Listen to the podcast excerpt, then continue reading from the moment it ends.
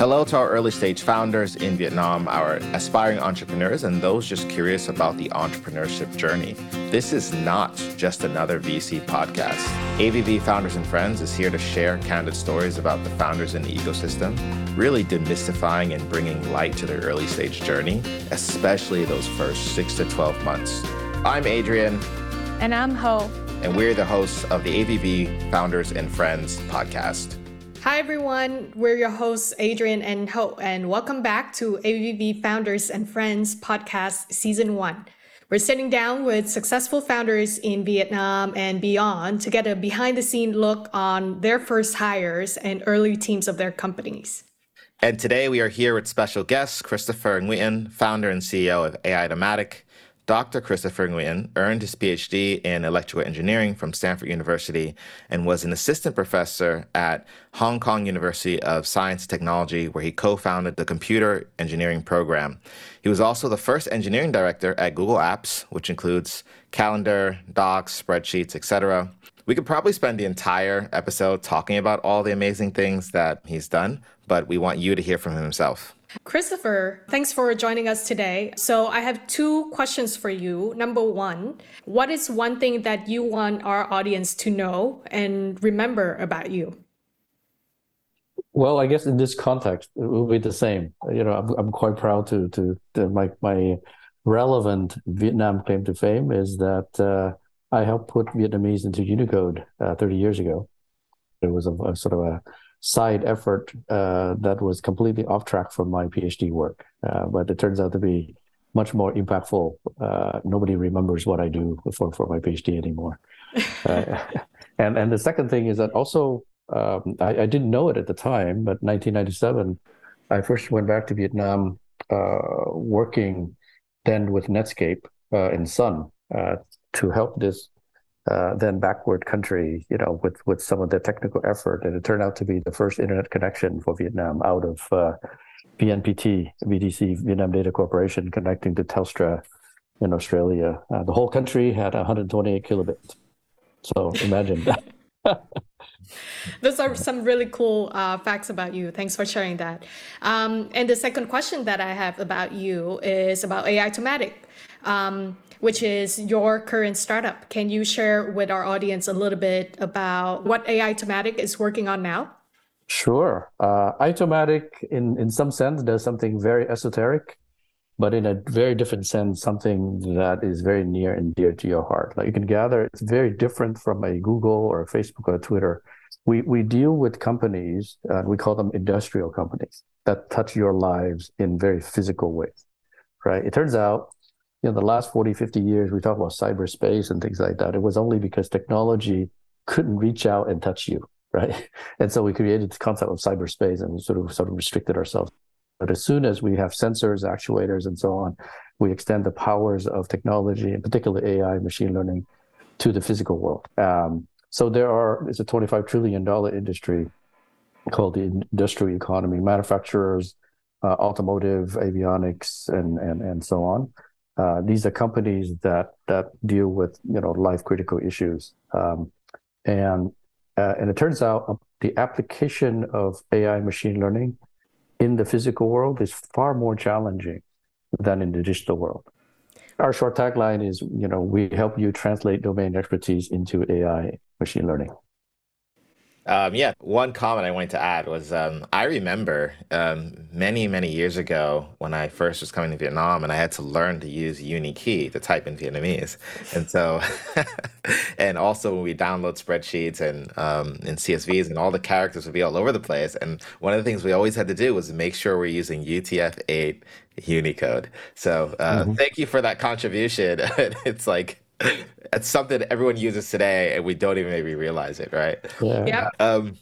So I guess, you know, would love to hear more about the team at AItomatic and how you're building that out. As a first question, you know, we can start with who were your first 3 hires at AItomatic? Well, the entity is less than 2 years old, April 1st, 2021. But the team, for the most part, we've worked together for almost 10 years. And I don't mean just 2 people. I mean, you know, 5, 6, 7 people.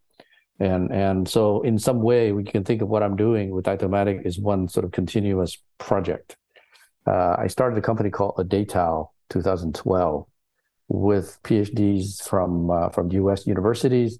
Long story short, that company got funding and recent Horowitz and so on. And then through that relationship, we met with a lot of large enterprises, one of whom happened to be Panasonic. And Panasonic, as you may know, if you research, 2018 was their 100th anniversary, right?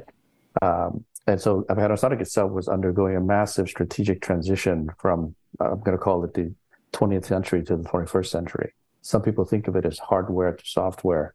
And so the AI work that we did at Adetail, or also known as Arimo, was quite interesting to Panasonic. And we found that having the sandbox, that is the global footprint of Panasonic, to apply our technology, our knowledge to, is quite interesting. So we became acquired. We got acquired by Panasonic.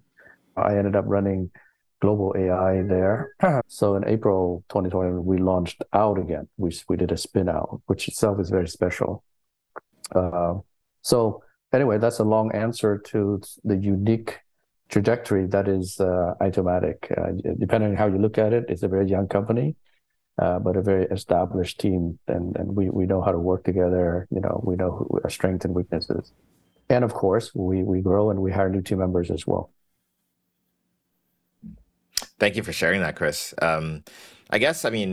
Teams following the manager or founder through one or two ventures or multiple ventures isn't uncommon. I guess that another question here is, did you have to convince anyone to say, hey, from Arimo to AItomatic, this is the next step and you're definitely part of the journey? Or was it kind of always assumed? Like, what was that thought process and conversation like? Well, I would say AItomatic is very fortunate in having a founding team and not a single founder, right? It wasn't a matter of my having to convince people to go and follow me. We were already working together, and we sort of have to convince ourselves, right? Hey, is there a there, right? And we saw a huge opportunity in solving problems of companies like Panasonic in applying AI machine learning, because like I said, it's not an easy, just give me the data, I'm going to plug it into these algorithms and magic comes out the other end. So we all saw that magic together, right? Now, to be fair to me, of course, it does require sort of having a clear vision about what the problem statement is, and how are we going to solve it in a way that makes a lot of money, but also is changes the world in a way that today we live most of us live at the top of the Maslow pyramid, for better or for worse, and so we always are motivated by something that is greater than ourselves, right? So you have to articulate a vision, you have to believe in one, you have to have one, and articulate to other team members that will join you and say, why is this worth doing among all the other opportunities that we have? And just like I'm sure you guys at Ascend Ventures, you're mission focused, right? You're not there just because this is just a nice job to do. So Bing did something to convince you to join him, right? That's definitely true. When you think about I love what you said about this is a founding team, right? And you have so many years of experience working together. Can you talk about some of the people on the team and kind of what made them great contributors to this founding team such that you continue working with them? Right. So there is this conventional wisdom, which is true. That is, you find people that are different from you, right? Now, you got to break that down. Different how? I think it's very important not to have differences in value system. Very important. So you got to find people that have the same value system as you. But the difference is in sort of capabilities and areas of coverage, right? So I am, and I pride myself in being a very deep geek. Right, I really understand technologies, and that's a very deep statement in the sense that I've lived long enough, but I've also been a very I learn very quickly, right? And Nanda Kishore, who is, if you look at his profile, is very similar right? If you look at LinkedIn, it doesn't tell you exactly. Also entrepreneur, computer science masters from, if I remember correctly, CMU, and has, built companies, has been a GM at Amazon, and so on. On the other hand, Nanda is much, much better than I am at that human interface, right? So he's a sort of a chief customer officer, right? So I think Nanda is sort of my perfect partner for that. And then we have other team members who cover the creative side and the product side and the design side and so on. So I think that the general pattern is that these are the team members that have very complementary strength. And that's what makes my statement that we've been working together a long time much deeper than it may seem, because we have a full coverage, right? We know each other's strengths and weaknesses, and we work together well. And, and also you need some person to take on the task of being the leader, right? And that is, we already have that sort of system in place for many years. So that's how the team works together. You mentioned you look for these differences in complementary skill sets, but you want to be aligned on values, right? Mm-hmm. What are some of the values that you've always aligned with, your founding team members with? And then how have you kind of carried those throughout the company as you continue to hire and build the team? Well, we actually have 10 core values, and we acronym it as core value, like CORE. But I'll talk generally I'll give some examples, and then I'll talk about the concept, how I think about core values, because otherwise it's very wishy-washy. So one core value, for example, is we value ideas, right? That extends to sitting at the table, and let's say you bring up, or even I bring up an idea, say, hey, what if we do this? And then it's okay for someone to say, that's the stupidest idea I've ever heard. And then immediately after that, we go have a beer. And that's okay. Not just okay, it's encouraged, right? But far too often, people waste time covering for each other's emotions. Oh, I'm going to sugarcoat what I'm about to say. And then I spend 20 minutes sugarcoating it. And then I get to the point. And by the time I get to the point, there's no point anymore. So for us, that is actually a way to move really fast, right? To say, it doesn't matter once you have an idea, you put it on the table, it's not you anymore. It's your credit, your idea, but it is not you. So I can dissect it. I can build on top of it. And, I can take it out. These things, when I describe these, you can easily say, yeah, that makes sense, but it's very hard to practice. And the fact that it's hard to practice, and if you believe it, you make a core value, mm-hmm. right? Because if you have 27 core values that sound nice, right? Then that's not a core value, right? A core value is something that is non-negotiable. Like if you don't agree with that, you're a great person, but you're not going to thrive here. So that's how we think about core values. There's a system from John Collins, all right? Is it John Collins? Anyway, Jim Collins. He's a management consultant. He wrote some books like From Good to Great, and so on, right? And many years ago, I read that. And, there's different vision frameworks. You just have to adopt one. And I adopted his. And his has three components. The first one is the company purpose. The second is a set of missions. And I'm using these words. People have different meaning for mission. A word is what is meant, what I use it to mean. So purpose is very different from missions. And then you also need the set of core values. And I can walk through each of those components, but we have a very strong definition of this, what our company purpose is, what the mission for FY23 is, and what are our shared non-negotiable core values are. That's amazing. Going back to what you said about value ideas, separate identity, conceptually, like easy to understand, agree, really hard to practice. But because of that, it's really powerful, right? Maybe you could share with the audience one way in which you actually practice that, right? So what is one way you practice that on like a daily or a weekly basis, such that it is instilled with everyone as one of the core values? So the idea is that in order to do something like this, you have to create an environment where people feel very safe, right? Psychological safety is very, very important, right? Psychological safety is a precursor to productivity. If you don't feel safe, half of your brain is trying to figure out how do I get safe. Encourage people to say, well, what do you think about this, right? And then go ahead and sort of do that template of critiquing something. But then, and again, this is some of this effect to reinforce, you know, immediately reward that person for advancing the discussion, even though the idea was bad, right? So things like that. But we also have systems, okay? These things are not just nice to, you know, I really believe in systems, right? Just like your question, you know, okay, that sounds good. How do you do it? So we have, for example, a decision-making template, right? We call it divergent convergent, DC. And there's a creative phase and there's a decision-making phase. So during the creative phase, it's a spreadsheet and you just throw a bunch of ideas up there, right? Yeah, you discuss first and then you say, well, it sounds like we have 27 ideas here. And so you just put them on 27 rows, okay? And then on the right-hand columns, you have each column is one team member in the discussion.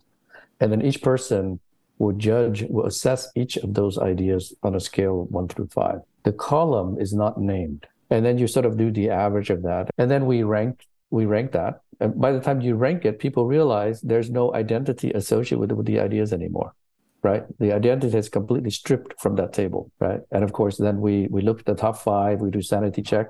Should that really be at the bottom instead? And the ideas at the bottom should be up. So there's a whole system for making these decisions and prioritizing them. But you notice there's this not so subtle sort of stripping of identity. Whose idea is it? Right, from the decision making. Sounds like a very powerful system. Probably takes a few rounds to kind of get used to and start to perfect. But yeah, very powerful system. And thank you for sharing that. Moving forward, you know, at VCs, we're always talking about hiring people that are better than yourself. In your case, you brought in this entire founding team, right? But obviously you are continuing to hire people. So given your depth of experience and skills, do you believe that you're actually able to hire people that are better than have skill sets that surpass your own? Yeah, that's a great question. I would choose to understand it like this, right? Which is, there are lots of people better than me in various dimensions, maybe in all dimensions simultaneously as well. The question is, why would they come and work for me, right? It's not whether I can accept it. Absolutely, I love that. But what do I have to do to convince them, right?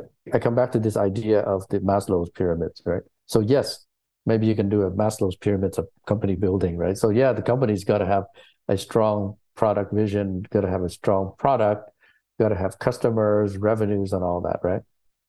But it must also have that extra oomph, right? That thing that motivates people. And I'm not sure if I sort of communicated that when I was talking about AItomatic, but our team members know our work impacts people's lives, right? One project we do, for example, is affecting fisheries off the coast of Japan, right? It's very damaging to the environment. And so the Japanese are advancing this thing called fixed net, where the nets are just fixed in the ocean and fish sort of swim through that. Well, that's both helping the lives of the fishermen and also transforming, you know, the protecting of the ecosystem. That's just one example among many. So in some ways, I'm so gratified that I'm working on this problem and not on how to convince you, you know, to stay watching the videos and clicking on an ad. Right. For a number of years, Silicon Valley was all about maximizing engagement. Like, there's literally a company that was started focusing on, you know, how do I maximize the endorphins, right? I think, yeah, you can apply technology to anything, but let's apply it to things that matter to people's lives. Right? Yeah, I guess it brings up a question. When you're hiring people, right, and you're looking at skill sets, but you're also looking at the impact that you're creating with the technology that you have, are you looking for people who are motivated by that mission and that impact, or are you also prioritizing the skill sets first and then, you know, their attachment to the mission? Well, I think, like, you know, just like we are the whole package to them, well, they are also the whole package to us. The skill sets matter a lot, right? Electrical engineering, physics, mechanical engineering, those are coming back, right? As we move, kind of apply our technology to the physical world, it turns out that skill set is harder to learn on the job than the machine learning, than the programming that is needed. With manufacturing and the making of things coming back to the U.S., you're going to see the demand for this sort of skill coming up again. Intelligence, of course, you hire for intelligence, right? Not just the direct skills and so on, but people who are going to grow along with the problems of the company, right? Energy is a little bit misleading. It's a nice word. It doesn't mean like, jumping up and down energy, did the guy come in really enthusiastic and so on. Energy in this sense means getting stuff done, right? There are lots of smart people who don't get things done. And of course, people who get things done but aren't smart, are at least more valuable, but hopefully they're getting the right things done. But the last component, integrity, right, is really important, right? That's why Warren Buffett says, jokingly, if you get only two, the missing one will kill you. I'm also a big believer in behavioral question and never aspirational question. And people don't have to lie. We always aspire to be better than we are, right? If you ask me, what would you like next year? I'll always say good things about myself, right? But if you ask me about, well, in that situation, Christopher, what did you do? And then you'll learn, okay, well, that's how he makes decisions, right? So that's sort of how you test for or try to detect whether a person's value system is aligned with yours, is aligned with what you aspire your team members. And interestingly, there are many closed conversations we have where things fall apart at the compensation negotiation stage. Unintentionally, but that turns out to be where you see people who are otherwise very good, but so they start to play games with. Yeah, absolutely. Christopher, there are two questions that we wanted to ask you. Number one is, obviously, you've had a lot of experience building teams and products, across different kinds of organizations and at different times. For you, have your hiring principles changed between now versus 10, 20 years ago? Or did it evolve in any ways? And what stayed the same? Certainly over time, I would like to believe that I've become more experienced. So definitely there have been changes. So if you go back to the first company that I ever built, that was 1995, right? I didn't have that system, right? So clearly that has evolved over time as I learned more. But I think there's sort of some core values that are either implicit, but I've now made explicit, that hasn't changed, right? Maybe in the past, I was not as systematic. And, the things that I just talked to you about are things that you learn painfully to watch out for. You can't just go by whether you like someone or not, right? It may have been a signal for integrity and so on, right? So I think that data-driven aspect is something that I've also evolved over time. Got it. And it's also sort of concordant with the times. Like you will see this trend. Once you see it, you can't unsee it, right? But certainly in the past, we focused mostly on people who can code and algorithms, superiority and so on, for our purpose anyway. And I really believe for the world. Over the next 10, 20 years. And you see things like ChatGPT, right? Say, okay, well, I'll just write that code for you, right? It turns out that skill set, which is so much in demand, was a temporary phenomenon.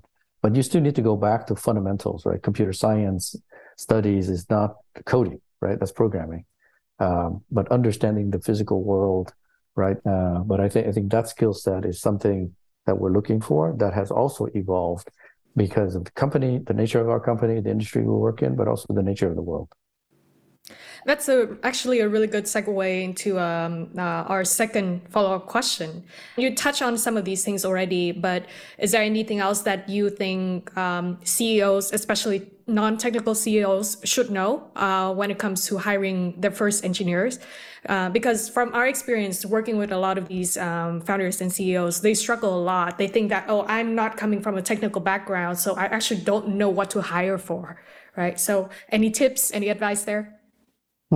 I would say make it be a customer-driven process. Make it a PMF, right? Product market fit process. Like, don't think of it as you're hiring the CTO for the next 10 years. Nothing ever works out that way, right? And I assume this is not a co-founder thing, right? This is sort of the first technical group of people. So try to focus on people that will help you deliver that next 3 months, that next 6 months, to prove that out, right? Maximize that. It may be short-term, it may be long-term, but, you know, the funny thing about startup is that if there's no tomorrow, then there's no long, you know, next year. So in other words, don't worry too much too far out about the implication of, you know, the scalability of this person, right? In fact, I would say sometimes that's a counter indicator, right? That the more scalable, the more senior a person is, maybe the more disastrous they may be for your next 3 months, right? You know, get a really energetic kid, right? That will just throw things at the board so that you can take that and sort of test it out with your potential customers. So maybe we'll sum it up as think short term. Very interesting. But that sounds like a bad advice, but in the context of what I'm saying, I think enough people don't do that. Yeah, I really like that idea of, you know, think short term and, you know, thinking about the next 3 months. So it's like counterintuitive, but I think really salient advice. And so I think, you know, you put it beautifully in really helping people think about where these skill sets fit in. And just because someone has a skill set doesn't necessarily mean that they're going to be able to solve the problems that you're solving in the business, right, or within the team. So yeah, just wanted to go back to that. Yeah, definitely bet on fundamentals plus skill set, right? Because a person with the fundamentals can pick up the skill set, but not the other way around. So usually what happens after hiring? So you found this great person that's intelligent, has really good energy, and very high level of integrity, right? So the work doesn't stop there, right? You want to make sure that person can develop within your team, can make a lot of impact, and will stay for the long term. So I think a lot of the times when we talk to founders about hiring, they think hiring is done when the offer is accepted. That is so important. So my job, you know, as CEO now, I still do every final interview, and the final interview is not just a sanity check, right? What's the point? My team is quite capable of deciding whether a person is good or not. My role in that final interview is to answer questions people have, right? I usually start by saying, you know, if you have any question about where the company is going, vision, you know, where our finances are, equity structure, you know, how we treat people and so on, I'm the guy, right? I'm the guy to answer those questions. And then also, you know, I want to talk to you about how to set you up for success, right? And by the way, on that, our system also involves calling references. Guess when we call references? Not at the end. Ooh. Yeah. People treat references as a checkbox, right? When was the last reference you called that actually made you change your mind about a candidate? So it's really perfunctory, right? So what's the point? That's a waste of time, right? Like they would have to say that person's a criminal for you not to go ahead. So 99.9% of the time, people do references, a total waste of time and resources. A good use of reference calls is to use that as one person on the hiring panel. That's data point, right? Use that data to make a decision whether to hire in the first place. So we do that early on, right? And when we do that one call, we have a script, a template, right? And it's, you know, if you're in the industry long enough, you sort of see each other's scripts. It's always, you know, who did they work well? In what situation did they work well? Did they work well for him? You know, somebody who manages a lot of detail, or are they more big picture? And you get a lot of valuable advice from their previous colleagues and managers. Like they know this person much better than I do. Great, great. Would you mind sharing one or two things that you and your team do for a new hire to help set them up for success? So by the time that happens, we already have all this information, right? We already know, we correlate the data and we say, okay, they probably work much better when generally left alone, or they work much better when well-directed or something like that, right? So we have all this information, and then we also make sure there's a buddy. And the buddy is not the manager. The buddy cannot be the manager, right? Yeah. And the buddy takes care of all things from, where do you go for Slack and how do you, where the Google Drive folders and things like that. Sort of any question that inevitably comes up, go to your buddy, right? And then the onboarding checkboxes and so on, right? So all the process stuff. And then we always set them up with a starter project, right? We set the expectation and say, in 30 days or 60 days, we're not that strict on the number of days, but certainly within the first 60 days, you will do a presentation, right? And the presentation will be on the impact that you've made on your starter project. And usually people, say, oh, wow, I'm kind of nervous. But guess why we do this presentation, this starter project?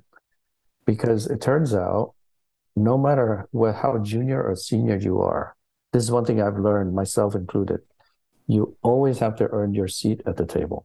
The human emotion, people will follow people they trust, right? Trust and confidence are two different things. Right? Confidence is about capability. Trust is about intentions, right?